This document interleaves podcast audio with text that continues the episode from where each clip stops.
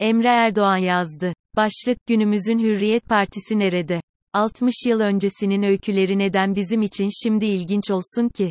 Zamanın ve mekanın sıkıştığı ve daha önce hiç olmadığı kadar hızlı aktığı bu dönemle, dedelerimizin bile zor hatırladığı, radyo günlerini, karşılaştırmak naifliğin bile tanımlamakta az kaldığı bir tavrı işaret edebilir. Aynı derede iki kez yıkanılmaz, tarihte olaylar ilkinde trajedi, ikincisinde komedi olarak tekerrür eder ve, bir kere olan, olmamış sayılır, tarihten ders almamızın beyhudeliğine işaret eden özlü sözler. Oysa dünyaya anlam vermeye çalışanlar için geçmişte olanlar, bugün anlamak olmasa bile anlatmak için işe yararlar, çünkü insan zihni tanıdık ve bildik olanı kabullenmeye daha yatkın olur her zaman. Mesela, ileride bugünleri anlatmaya çalışanlar için 1950'li yıllar iyi bir öykü oluşturabilecek gibi gözüküyor. Sanki 1960 hiç olmamış da erken seçimler 1959'da yapılmış gibi biten bir öykü diyelim.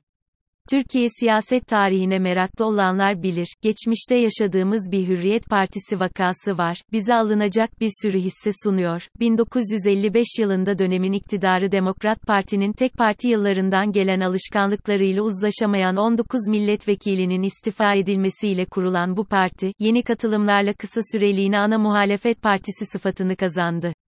Ancak, 1957 yılında yapılan ilk genel seçimlerde %4 gibi düşük bir oy alarak, seçim yasasının azizliklerinin de katkısıyla 610 sandalyeden sadece 4'ünü kazanabildi ve 1958 yılında da kendisini feshedip tarihe karıştı.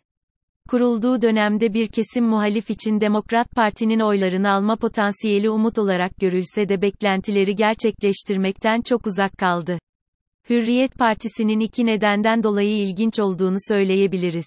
Bunlardan birincisi kurucu kadroları. Her ne kadar eski Demokrat Parti milletvekillerinin tetiklemesiyle kurulmuş olsa da dönemin entelektüellerinden de destek gördüğünü biliyoruz. Kurucuları diğer siyasetçilere göre hem daha eğitimli hem de daha gençti ve dönemin gözlemcilerine göre Demokrat Parti'nin en iyi elemanlarından oluşuyordu. Daha sonra siyasette adını duyacağımız Turan Güneş, Turhan Feyzioğlu, Coşkun Kırca'nın yanı sıra Şerif Mardin ve Muammer Aksoy'un da Hürriyet Partisi'ni destekledikleri ve hatta parti yönetiminde görev aldıklarını bilmek, partinin akademik niteliği hakkında iyi bir fikir verebilir. Bu isimler, yine aynı dönemde aktif bir muhalefet yapan Düşünce Dergisi forumunda önde gelen kalemşörlerindendi. Partiyi ilginç kılan ikinci nedense, programında ve seçim beyannamesinde yer verdiği, dönem için fazlasıyla liberal ve ilerici sayılan fikirleriydi bireysel hakların genişletilmesi, antidemokratik yasaların değiştirilmesi, nispi temsile dayanan bir seçim sistemine geçilmesi, Cumhurbaşkanının tek seferliğine seçilmesi ve tarafsız olması, Anayasa Mahkemesi'nin kurulması, üniversitelere özellik, basına özgürlük verilmesi ve benzeri birçok siyasi reformun yanı sıra sendikal özgürlüklerin verilmesi, asgari ücretin ve işsizlik sigortasının kurulması gibi çalışma hayatına katkıda bulunacak önerileri de vardı kendilerinin devletçiliğe yer veren sosyal liberalizm adını verdikleri bu yaklaşımla 5 yılda %33 gibi bir büyüme, daha sonra da yıllık %8 civarında bir büyüme hızı hedeflemeleri bir kenara bırakılırsa, okuması bile keyif veren bir ajandalar olduğunu söyleyebiliriz. Bu ajanda halktan pek muhabbet görmemiş olsa da tamamı Burdur'dan 4 milletvekili kazanmışlardı. 1961 Anayasası'nın bu ajandadan oldukça etkilendiğini söyleyebiliriz.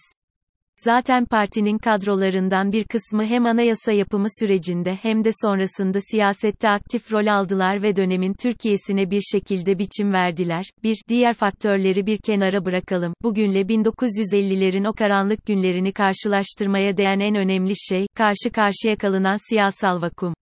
14 Mayıs 1950'de yapılan seçimlerle iktidar el değiştirmişti ancak eldeki hukuki altyapı 1930'ların tek parti iktidarından kalmaydı. İyi bir demokrasiyi mümkün kılacak kurumsal düzenlemeler yapılmadan, biraz envörvari, yok kanun, yap kanun, hızıyla demokrasiye geçilmişti. Üstelik, Demokrat Parti'nin kurucu kadroları, CHP'nin tek parti iktidarında en üst düzey görevlere kadar yükselen parti elitleri arasından çıkmıştı. Sonuçta demokratik siyasal kültüre pek de aşina sayılmazlardı. Nokta. Yeter söz milletin, demiş olsalar da bunu ne kadar hayata geçirmek istediklerinden emin değiliz hala. Zaten Demirkırat'ın hüzünlü sonu, bu soruyu sormayı bile ayıp kılıyor artık. Ülkenin yönetim biçiminin demokrasi gibi gözükmesine karşılık, siyasal sistemin daha totaliter bir dönemin izlerini taşıması başlı başına bir gerginlik oluşturuyordu. Tabii ki halkta değil, daha çok elitlerde. Hürriyet Partisi seçmende karşılığını pek bulmasa da siyasal sistemin nasıl daha demokratik bir hale dönüşeceği ve kimlerin dönüştüreceği konusundaki bu vakumun bir tezahürü olarak görülebilir, pek şaşırtıcı değil. Partinin kadrolarının Batı'nın demokratik pratiklerine aşina düşünce yapısı ve Demokrat Parti liderliğinin pederşahi yönetim anlayışı nedeniyle yaşadıkları dışlanmışlık hissi, kitabı bilgilerini hayata dönüştürmek için ciddi bir arzu uyandırmış diyebiliriz. 1961 Anayasasının özgürlükçü bulunan ruhu, Hürriyet Partisi kadrolarının ve benzerlerinin nasıl bir ülke sorusuna verdikleri yanıtın somutlaşmış bir hali. Bugünlerde de benzer bir vakum içerisinde yaşıyoruz. Ülkemizin hali hazırdaki yönetim biçimi olan Cumhurbaşkanlığı hükümet sistemi bütün olası olumsuz sonuçlarını bilmemize rağmen yeterince tartışılmadan, referandum yoluyla toplumun sadece yarısının onayıyla uygulamaya konuldu ve ülkenin sorunlarını çözmekten çok uzak olduğunu gösterdi. Başkanlık sisteminin yegane erdemi olan hızlı davranabilme kapasitesinin söz konusu ekonomi ve sağlık politikaları olduğunda ters tepebildiğini de gördük. Yavaşlamak pahasını istişare ve kapsama çok daha etkin sonuçlara erişmemizi sağlayabiliyor çünkü. Bu sistem bu kadar sorunluyken ve değiştirme olasılığı hiç olmadığı kadar varken, yeni sistemin nasıl ve kimler tarafından daha iyi hale dönüştürüleceği hala belirsiz. Hele bir seçim kazanalım, görürsünüz, yanıtlarını yok sayıyorum, bu zaten istemediğimizi bildiğimiz yönetim biçimi. Altılı Masa, toplantıları sonucunda çıkacak yol haritasının neye benzediği konusunda da bir fikrimiz henüz yok, belki de, aday kim olmalı, sorusunun yanıtlanmasını bekliyorlar.